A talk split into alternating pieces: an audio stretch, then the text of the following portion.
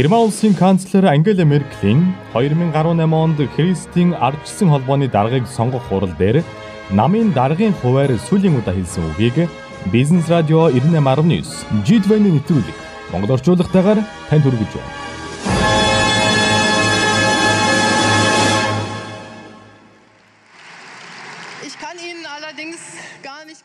Энэ намын их хурлын нийтлэг ураг надтай хамт дахин бодох цаг нь болжээ. Холбооны намын их хурлын урайг тодорхойлж гаргах нь хамгийн хэцүү асуудлын нэг байсан. Их их тохиолдолд би эцсийн мөчөд шийдвэр гаргадаг тул Конрад Аденауэр байгууллагын ажилчдыг байнга шахуу бараг цөхрөлд оруулдаг байсан баг. Та нарын туслалцаа намын их хурлын урайнд төдийгүй бүх хүчин чармаалтад тань талархаж байна.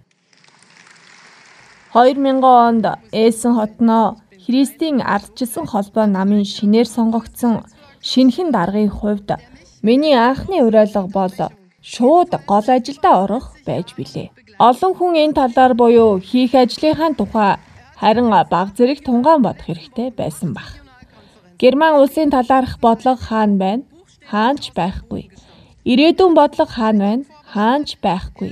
Баялаг бүтээх үнэт зүйлс аюулгүй байдлын талаар хаана бичсэн бэ? Хаанч бичээгүй байна гэдэл Харин миний тухайд зөвхөн шууд л гол ажилдаа ороход хэрэгтэй гэж бодож байсан. Эндээс л эхэлсэн. Энэ анхны шийдвэр маань яг Меркельтэй адилхан байсан юм. Ажил хэрэгч шулуухан, шуурхай бас яг л яс шиг хатуу. Тэр үед болж байсан энэ үйл явдлууд намайг хинбэ гэдгийг илэрхийлж байсан байх. Бидний өрсөлдөгчд биднийг хандивын үйл хэрэгээсээ хизээж сэргэхгүй гэж хэлж байсан. Би өнөөгийн нөхцөл байдлыг ч ямар ч эргэлзээгүйгээр биднэрт сорилт болсон үе гэдгийг маш нухацтай хэлж чадна. Энэ нь манай улсын хувьд ардын намуудын хувьд Христийн ардчилсан холбоо намын хувьд ч Германы төлөө альтернатив нам нь бидний баруун талд байх нам бөгөөд нийгмийг хит туулшруулах шалтгаан болж байгаа гэдг нь эргэлзээгүй үнэн. 18 жилийн өмнө Христийн ардчилсан холбоо намын цаашлаад Герман улсын хувь заяа шийдэгдэхгүй ирж байсан шиг тийм чухал хариуцлагатай цаг мөч яг одоо мөн ирээд байна. Тухайн үед Христийн ардчилсан холбоо нам улс төр, ёс суртахуун, санхүүгийн хувьд ч гэсэн Италийн Христийн ардчилсан намын хувь тавилантай яг адил тийм мартагдахааргүй үйл хэрэгтэй тулаад байсан. Гэхдээ бид бууж өгөөгүй. Бид төөрөлдөөгүй. Ухаанаа алдаагүй. Бид өөрсдийнхөө давуу тал дээр анхаарлаа төвлөрүүлж, өөрсдийн давуу талдаа итгэж, хүн болгонд харуулж чадсан.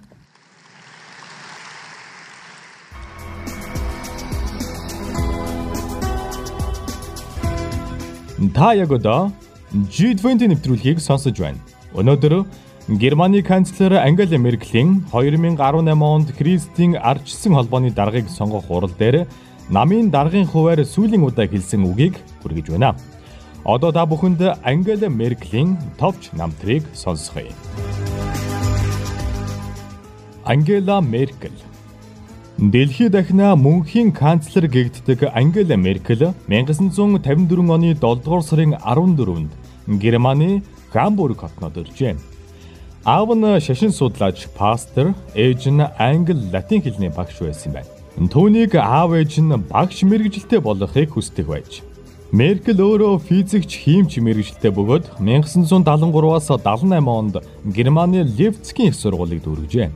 1990 оны хүртэл Германы химийн төв институтэд ажиллаж байсан бөгөөд 1977 онд физикч нөхөртөөгөө гэрлээд 1982 онд салсан бол дараагийн нөхөр нь мөн л хиймж мэрэгжилтэй юм аа. Тэрээр засгийн газрын хэвлэлийн төлөөлөгчөөр ажиллаж байх хугацаанд Христийн ардчилсан холбоо намын гишүүн болж улмаар намын дэд тэргүүн гэр бүл залуучууд эмэгтэйчүүдийн асуудал хариуцсан сайдаар томилогдож хэн бүхний сайн мэдэхгүй физикч эмэгтэй 37 наснда нэгдсэн Герман улсын улс төрийн цөөхөн тоглогчдын нэг болж 5 жилийн хугацаанд сөрөг хүчний байр суурьнда байхдаа ирээдүйн канцлер болох чадвартайгаа нотлон харуулж чадсан байдаг. 2005 оны 11-р сарын 22-ны өдөр хоёр намын төлөөлөгчд холбооны бүгд найрамдах Герман улсын түүхэндх анхны эмэгтэй канцлер хадагтайг алга нэгжнүүлийн хүндэтгэлтэйгээр хүлээж авсан билээ.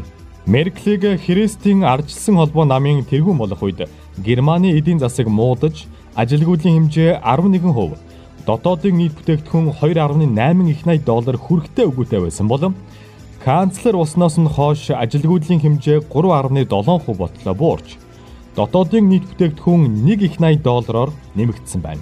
Түүний бодлогын доор Германы эдийн засгийн хэмжээ өдгөө дэлхийд 4, Европто нэгт орж байна. Америкийн Forbes сэтгүүл түүнийг дэлхийн хамгийн хүчирхэг эмэгтэйгээр нэг бус удаа нэрлэж байсан байдаг.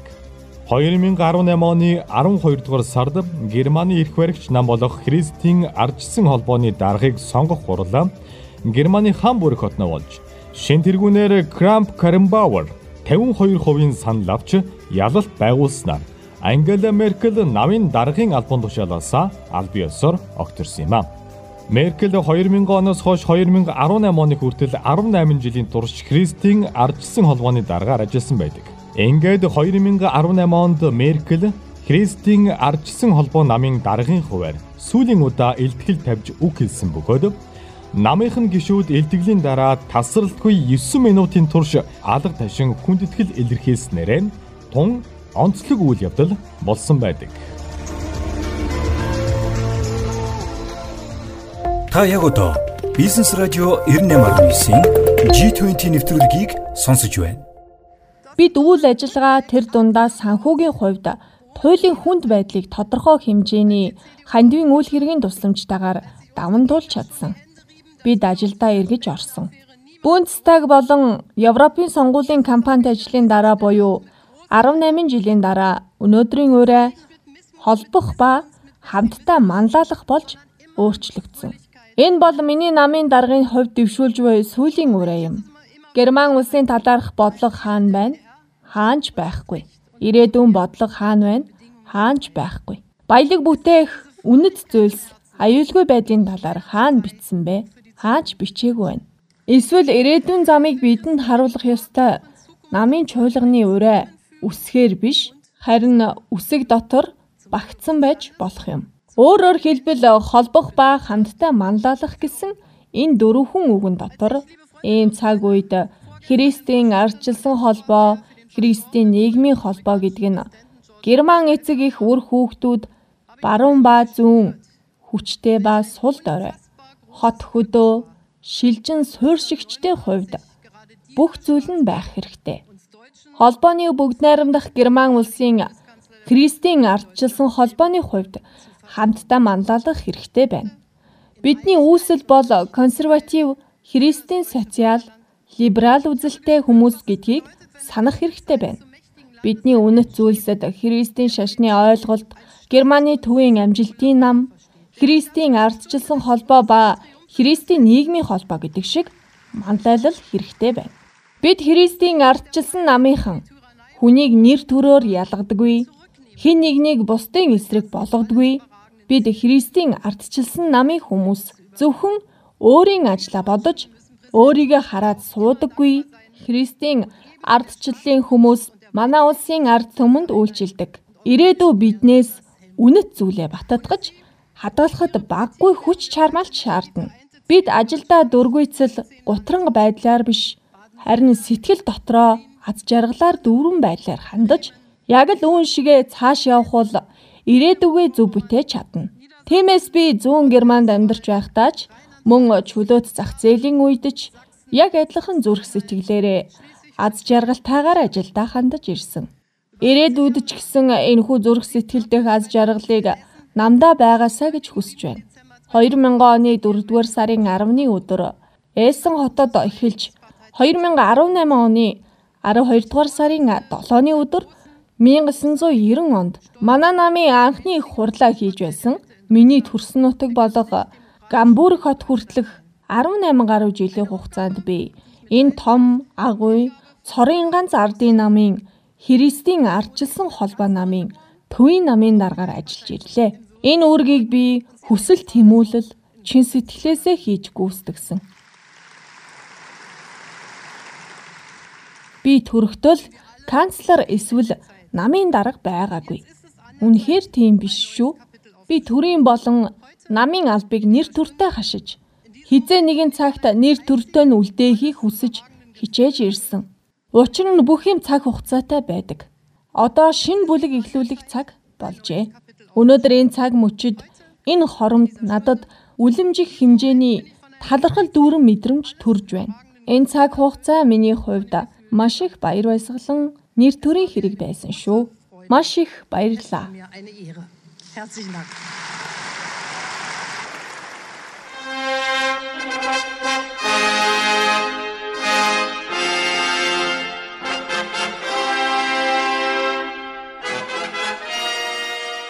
Германы канцлер Ангела Меркелийн 2018 онд Христийн ардчсан холбооны даргыг сонгох хурал дээр намын даргын хуваар сүүлийн удаа хэлсэн үгийг Бизнес радио 98.9 G20 нэвтрүүлэг Монгол орчуулагтайгаар танд хүргэлээ.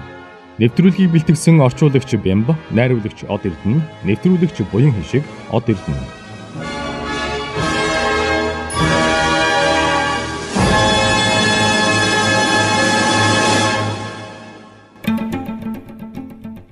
Хэрвээ танд хүсэл байхгүй бол ирч хүч байхгүй. Ирч хүч байхгүй бол та юу ч үр дүнтэй хийж чадахгүй. Ажил хэрэгч хүн бүрийн сууг. Бизнес радио 98.9